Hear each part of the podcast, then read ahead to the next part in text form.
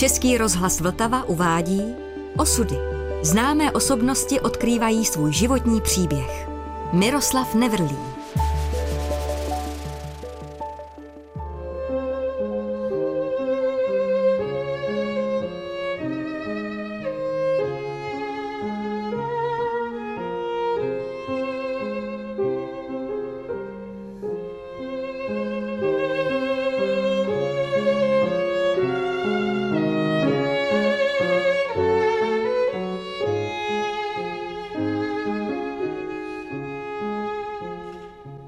Jak jsem říkal, že jsem se vlastně kolem toho roku 50 mezi 48 a 50 rozloučil skutečně i duchovně, jak se Sokolem, tak se scoutingem a věnoval se ptákům, tak jsem se ke scoutingu vrátil už jako vystudovaný přírodověc a zaměstnanec Libereckého muzea a to zásluhou známý skautské osoby a to je pan Miloš Zapletal, autor lesíček skautských knížek který žil v Liberci, překladatel sítna a amerických a anglických knížek. A nějak se o mě dozvěděl, že se zajímám o, o zvířata a navštívil mě, abych mu s ním konzultoval nějaký americký jména zvířat a převedl mu je do angličtiny spisovné. Takže pomocí různých knížek, tehdy žádný samozřejmě Google nebo nic takového nebylo, tak jsme to dali dohromady. Moje pomoc byla opravdu titěrná, ale tak jsme se seznámili a ukázalo se, že on byl o tři a půl roku starší než já a v mládí, ještě před rokem 48, vedl v Pardubicích skautský oddíl vodácký. No a teďka, když to začalo pomaličku jako rupat v roce 68 komunismu ve Švech, takže mě poprosil, jestli bych mu nepomohl vést skautský oddíl, který založil v Liberci v tom roce 68 asi. Tak já jsem se chvíličku jakoby vykrucoval, ale pak jsem se nevykroutil, protože jsem si velice vážil jeho snahy o takovou obradu mládeže, která byla zdevastovaná tím 20-letým komunistickým vlivem. Takže jsem, jsem se uvolil vést jednu z dvou družin, on měl tu druhou. Měli jsme 12. oddíl, já jsem dělal pro ně takový jako přírodský program, hlavní práci věnoval Miloš tomu oddílu. V roce 68 už jsme ten letní tábor nestačili, tak jsme na prvním táboře měsíčním byli v Novoradských horách v červenci 1969. To byl takový velice krásný tábor se všem všude. Když jsme přijeli do údolí, museli jsme si sešlapat trávu, nakácet stromy a postavit stany, tak jak se to dřív jako postradávno dělalo. To bylo několik set metrů od hranice, vlastně tam, kam se, ne státní, ta byla ještě dále, kam se jakoby smělo, pak už tam hlídali pohraničníci. Tam třeba jsme si šli do jedné vesnice blízky. Když američané vstoupili poprvé na měsíc, tak jsme tam ty kluky zavedli, aby viděli první přistání američanů na měsíci. Tam bylo jediný, myslím, měli někde na národním výboře, to bylo navíc v noci, že, tak jsme si to museli předem vyjednat, že ty američané nějak přistáli nějak v noci středověkého času. Takže pak jsme šli v noci na spát zase do tábora. Tak si kluci do dneška pamatuju. No druhý rok jsem s Milošem chodil několik dní po Slovensku a hledali jsme nějaký táboriště slovenský. Tak se nám to pak podařilo najít v Nízkých Tatrách. Tak jsme ten červenec 1970 strávili v údolí Váhu, Černýho Váhu, v údolí, který je dneska zaplavený už přehradou. A tam vlastně taky koncem července, na 30. červenci komunisti zakázali už scouting vlastně po druhý už. Takže pak se díky takovým Milošově iniciativě z nás stali Tomíci, členové turistických oddílů mládeže při krajském výboru turistiky, nebo jak to tehdy, jak to komunisti měli. No a vlastně až do, do roku 89 už ne, nemohli nosit skautský kroj, ale program zůstal totožný, jsme jezdili na měsíční tábory, Dneska se vlastně jezdí na týden, no, třeba na 14 dení, tady to byly měsíční tábory, no a tak to byly jiný doby. Dneska už bych to nedělal, protože dneska je to tak jako zreglementovaný zdravotnickými předpisama, že už je to aspoň pro mě by bylo nesnesitelný. Jak se všechno hlídá, když vleze někomu stanožka dostanu, tak ta hygienička už jako běsí, nebo co se týká potravy, tak se musí nějaký do pytlíčku se pak muselo usypávat a dá to ke kontrole, kdyby se něco někomu stalo. Takže my jsme to ještě vedli tak jako na divoko proto já jsem s těma staršíma odpad tehdy roverského věku, s těma klukama a holkama z různých libereckých oddílů. Začal jezdit do Rumunska. No, takový putovní tábory, kde žádný hygieničky okresní nebyly.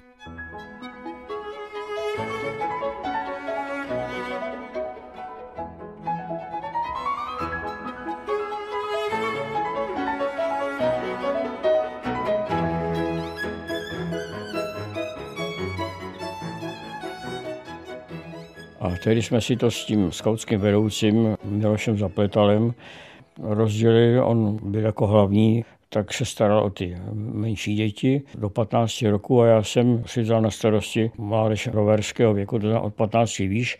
No a s těma jsem jezdíval po sedm roku, vždycky v srpnu, na tři týdny do, do Rumunska. To byly takové ty krásné doby, ze kterých pak vznikly ty karpatské hry.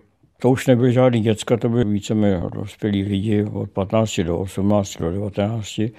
Čím byli mladší, tím byli tak jako nadšenější a nevadilo jim celodenní chůze. Já jsem většinou bral sebou tak 10-12 lidí, starších než 15 roků.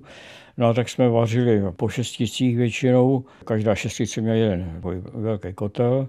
To jsme se střídali v nešení a pak jsme spali většinou po třech v takových přístřežkách. Já jsem dneska už to nosí každý, tady jsem to možná v takovém masovém měřítku zavětěl, že jsem si udělal takovou jako celtu, 2,5 metru dlouhou, takže jsme si jenom postavili, že jsme měli nad sebou plachtu, neměli jsme stany. Když jsme tam byli na, třeba na, na tři neděli, tak, tak jsme si nesli jídlo na zádech v ruksaku, co jsme si přivezli z Čech to byla většinou ovesné vočky nebo sojová mouka, cukr, sušené mléko, špek a tak. Vím, že se většina, zvlášť těch mladších, se pak těšila domů a že se zase pořádně najedí. Ale tak to bylo tak jako pionýrské výpravy do nejchudších krajin Evropy a myslím, že většině těch lidí se to zalíbilo a asi se nějaký životní režim si podle toho zařídili i v dospělosti. To nevím. Když jsme se vrátili, tak jsem vždycky popsal ty hory nebo ty území, kterými jsme prošli a právě vznikla ta knížka Karpatské hry. Když jsme měli vánoční besídku, já jsem byl tehdy správcem muzejní chaty na Jizerce, tak jsme tam jezdívali, no jezdívali jsme tam často, ale na vánoční besídku a tam já jsem těm účastníkům rozdal takový na, story psaný popisy těch jednotlivých hor, který stali pak základem té knížky, když to pak ten pan Ukačka chtěl vydat, tak já jsem to tomu ještě dopsal takový ty hry.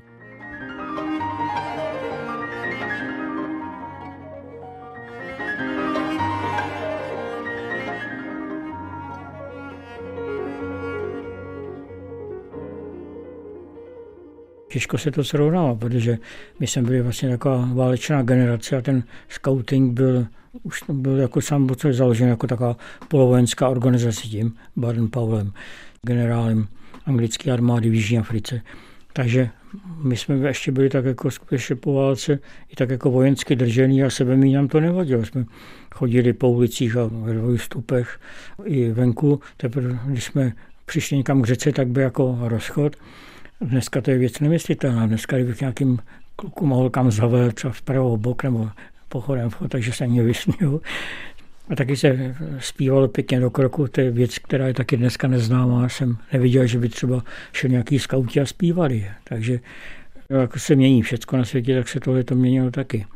Dřív to bylo vlastně všechno takový jednodušší. Já vzhledem ke svému věku, tak cokoliv řeknu, tak to bude vypadat jako, že si stařecky tak jako stěžuje. Jak to vypadá dneska špatně, ale já jsem spokojený s dneškem, ale tehdy bylo vlastně všechno úplně jiné. Dneska jsou o způsobu jako trávení volného času, tak se vydávají celý eh, časopisy, jsou články, stovky nějakých knížek anglických, ale dřív to bylo jednoduché, když 1. července skončila škola, nebo i na vysoké škole, pak když skončil ročník, takže se jsem si vzal ruksak, postavil jsem se padl řezík na konečnou stanici tramvaje na, na silnici a, a stopoval jsem a jezdil jsem takhle s ruksakem třeba měsíc, dva měsíce po Slovensku, někdy sám, nebo většinou sám, někdy s kamarádem a pak třeba s přítelkyním nebo s manželkou potom. Tady to bylo všechno tak jako jednodušší dneska.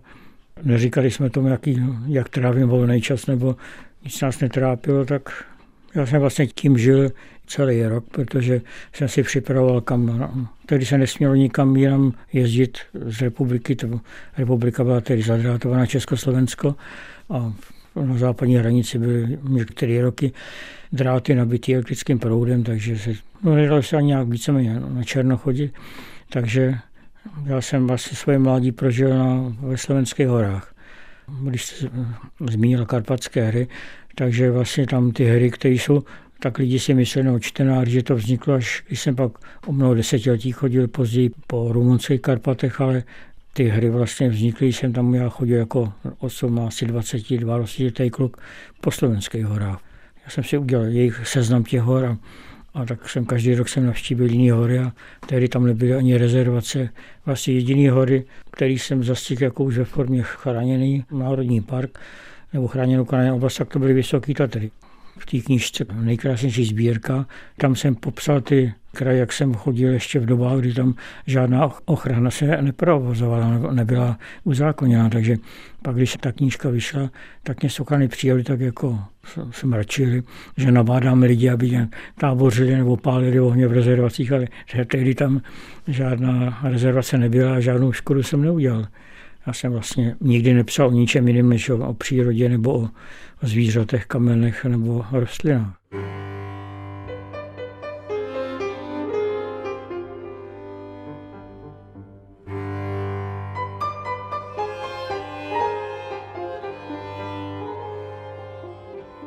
Nejkrásnější sbírka ta vznikla až mnohem později a když se na mě obrátili z reakce Junáka, Vyzvali mě, ať píšu nějaké povídky, to už já jsem vlastně psal tehdy pro Miloše Zapletala, ale tak já jsem jim navrhl, že bych napsal takové vzpomínky na to, jak jsem kdysi chodíval po současných rezervacích, ale to znamená, já jsem si musel napřed zjistit, které jsou území chráněný, pak jsem si obstal nějaké publikace o nich.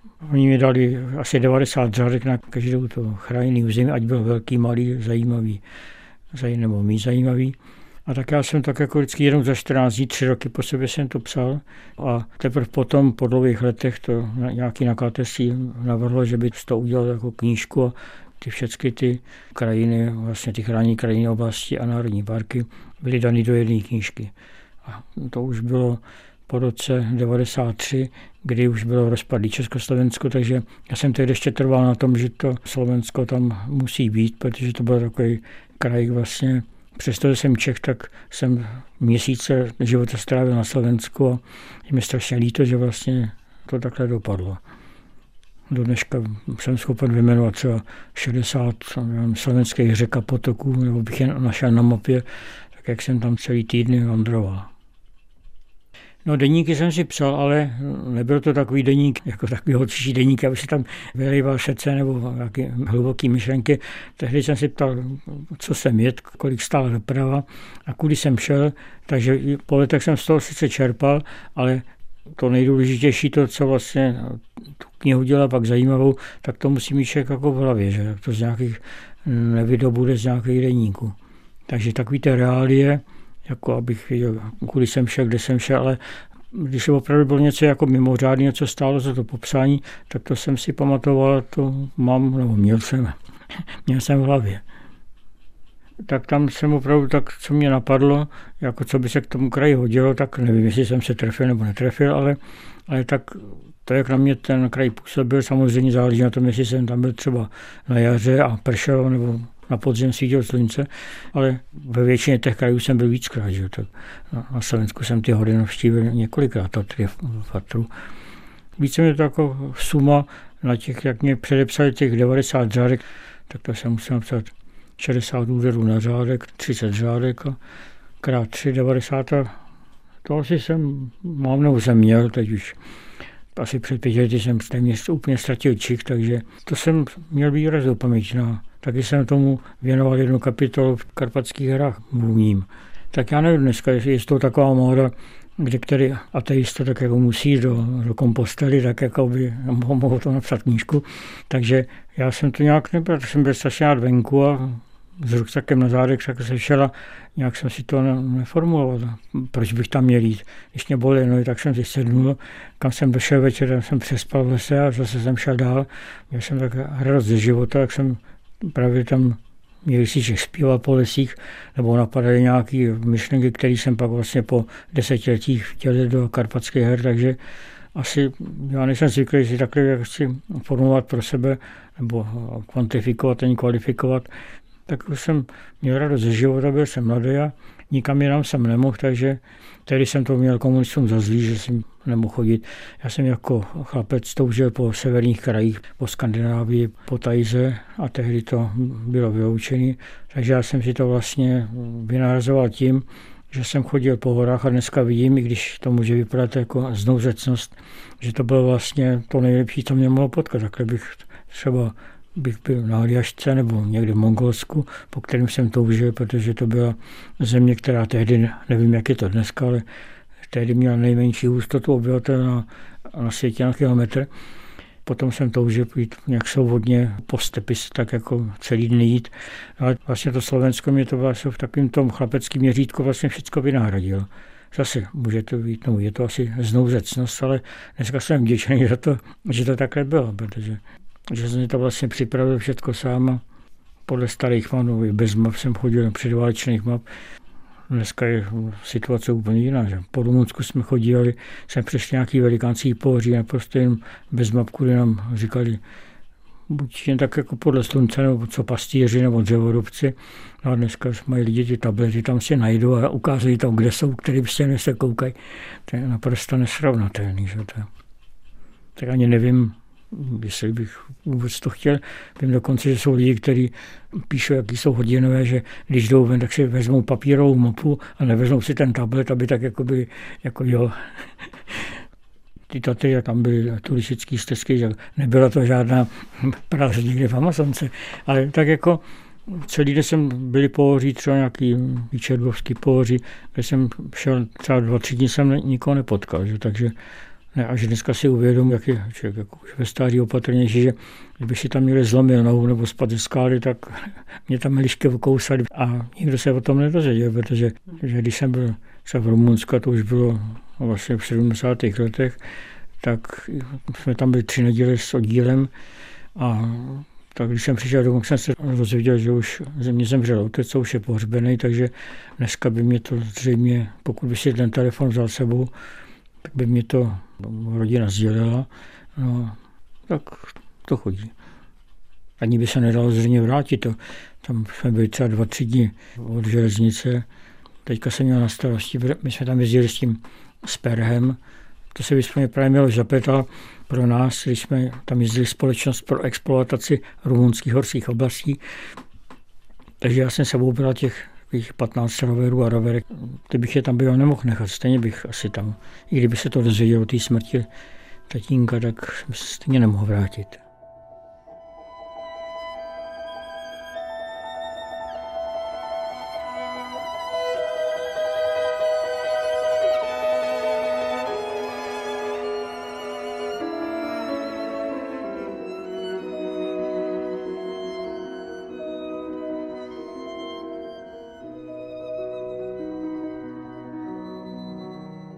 Tak já přečtu něco o Sperhu, text, který vznikl před mnoha lety a byl publikován ve větrném toulání v hedvábných časech. Sperho. Měl bych to možná rafinovaně prozradit až na konec, ale udělám to rovnou. Byla společnost pro exploataci rumunských horských oblastí. Krásný a žertovný název. Slovo exploatace je míněno bez pochyby duchovně a dodnes mě mrzí, že jsem na ně nepřipadnul já, ale Miloš Zapletal, jemu jsem kdysi pomáhal vést Liberci oddíl chlapců, ale který sám s námi nikdy v Rumunsku nebyl.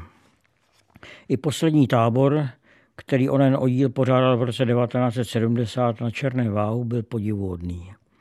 V táborové kronice po něm zůstalo primitivní dvojverší v Rýmu střídavém. Byl to krásný tábor, kolem stanu hustý les, na stožáru prápor, v bílý kytce černý pes. Na těchto měsíčních táborech jsem se také naučil bez protestu jíst neuvěřitelná jídla, výtvory 12 letých chlapců, věc pro pozdější rumunské cesty jako stvořená. Já jsem naopak je učil ještě dávno před Messnerem jíst česnek a říkali jsme tomu antibiotiku sperhocilín. A to byla druhá nezbytná věc pro rumunské cestování rumunský název této veledůležité rostliny se stal později i pokřikem sperho. usturoj, usturoj, usturoj, roj, roj. Potud prehistorie z Perha. Jak ty karpatské hry, tak to bylo ještě psaný v dobách komunismu, že? takže já jsem tady nechtěl komplikovat tomu Kukačkovi, tak jsem tam napsal, jsem napsal oddíl chlapců, ale byli to skauti, že? podobně jako vlastožár opápl, bílý kytce, černý pes, takže to je skautská ledě, ve které je ten chodský pes. Podobně jako když se tady píše vodický písně, no tak normálně bych napsal třeba modlitbu, ale tehdy to komunisti zakázali, no takových kryptoslov je tady spoustu, že počínají tím svatým Bonaventurou, to se píše, jakoby, že to je indiánský náčelník a v podstatě to je svatý Bonaventura, který spolupracoval se svatým Františkem. No a takových věcí je tam desítky. Jo. To buď na to lidi přijdou sami, nebo když nepřijdou, tak je jich škoda. No, tak. No, náčelník mi začal z nějakého neznámého důvodu říkat Miloš Zapetal. Asi to vzniklo tím, že tak jako já jsem začal velet v úvozovkách těm starším roverům. V letě jsem s nimi, jak jsem říkal, jezdil do, do Rumunska, ale každý týden nebo jednou ze 14 jsme měli takové výpravy. I tady po libereckém okolí, vzdálenějším jsme jezdili i do Lužická jezera, tady za hranice do Německa, nebo do Krkonoš, nebo na hnízdiště Víru.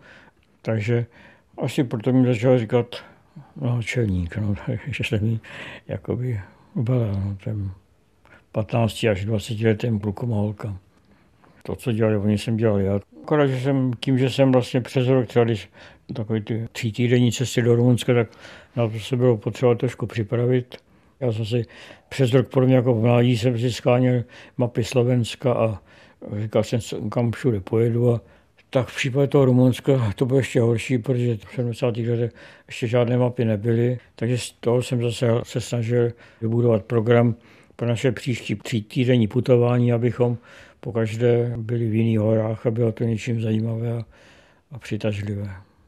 Malovat neumím, s tím jsem nebyl obdařen, takže to si vzpomínám, že za války, když vydávali ne pětky, ale šestky byly nejhorší, tak já jsem měl zkreslení šestku. Ale spolupracoval jsem s inženýrem Rohlíkem, který vydává turistické mapy, takže třeba Jizerský hory to jsem celý léta dělal. Jedna z mála věcí, které jsem udělal sám jako ze svý vůle, aniž mě to někdo požádal, tak je mapa Ještědu, Ještěckého hřebene nebo hřbetu, kterou jsem vlastně tehdy navrhl, aby, aby byla vydána, sehnal jsem na to peníze a napsal jsem ten text. Takže ale to je mapa už jako turistická, jedna ku 25 tisíců.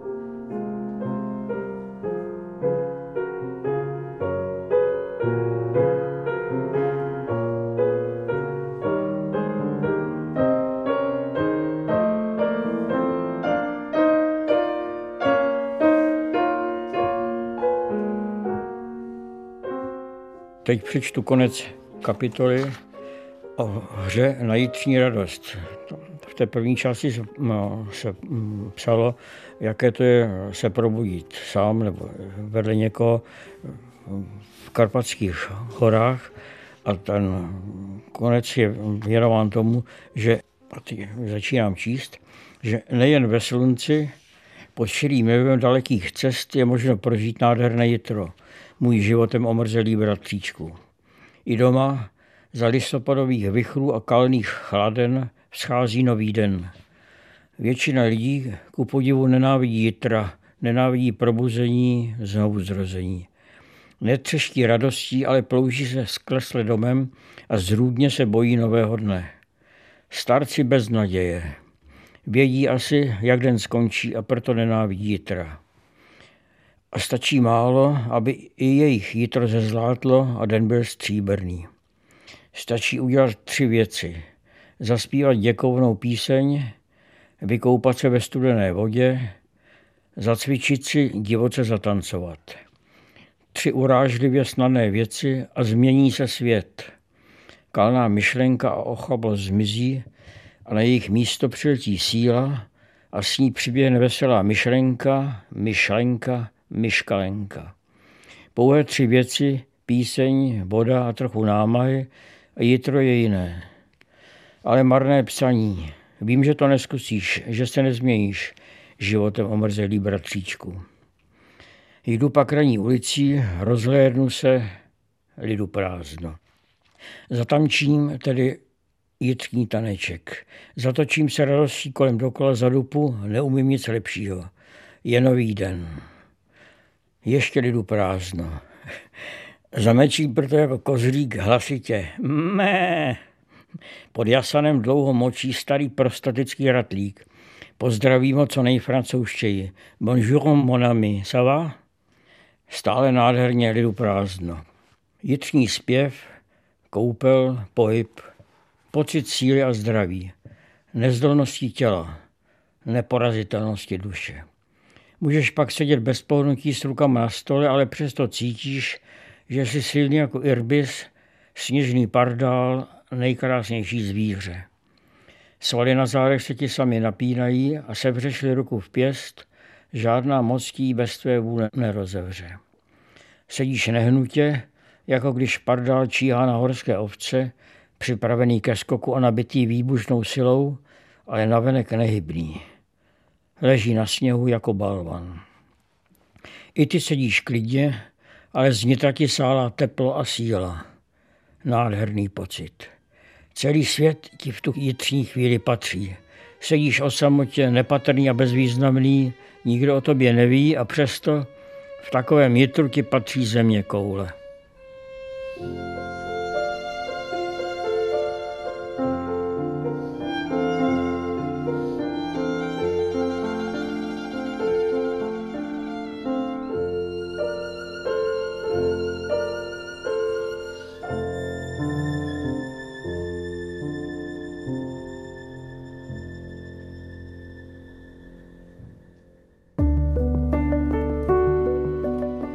Podcast Osudy připravil Český rozhlas Vltava.